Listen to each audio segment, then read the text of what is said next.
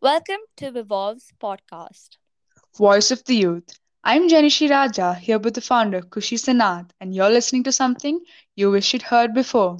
I'm sure that we as teenagers have a humongous list of challenges we face every day, and yet no one gives our thoughts a penny, literally. Worry no more, my friend. Revolve is here for you.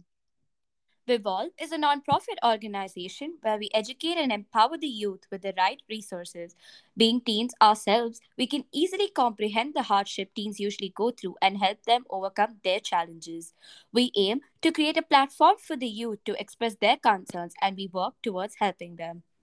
We are currently using our social platforms to raise awareness about crucial issues, and down the lane, we also aim at tutoring the underprivileged kids to provide equal opportunities.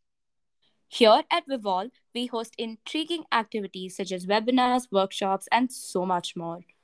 This podcast will be unscripted and we will have professionals educating the youth.